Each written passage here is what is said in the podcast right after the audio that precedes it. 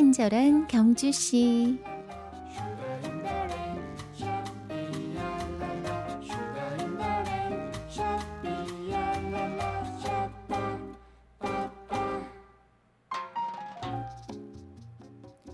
최근 인터넷이나 소셜 네트워크 서비스를 보면 눈살을 찌푸리게 하는 특정 지역 비하 발언들을 쉽게 찾아볼 수 있습니다. 앞으로 이런 글을 남겼다가는 최대 200만 원까지 과태료를 물게 된다고 하네요.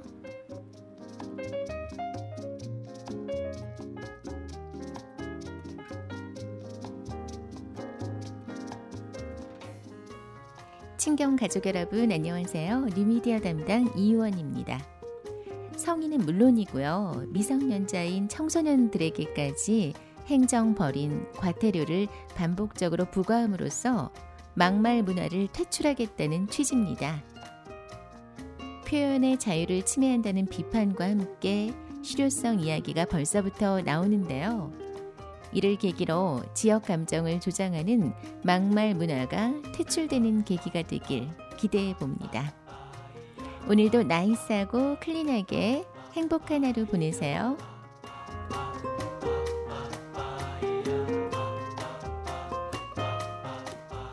친경 가족과 함께 여는 목요일의 음악 선물 드립니다.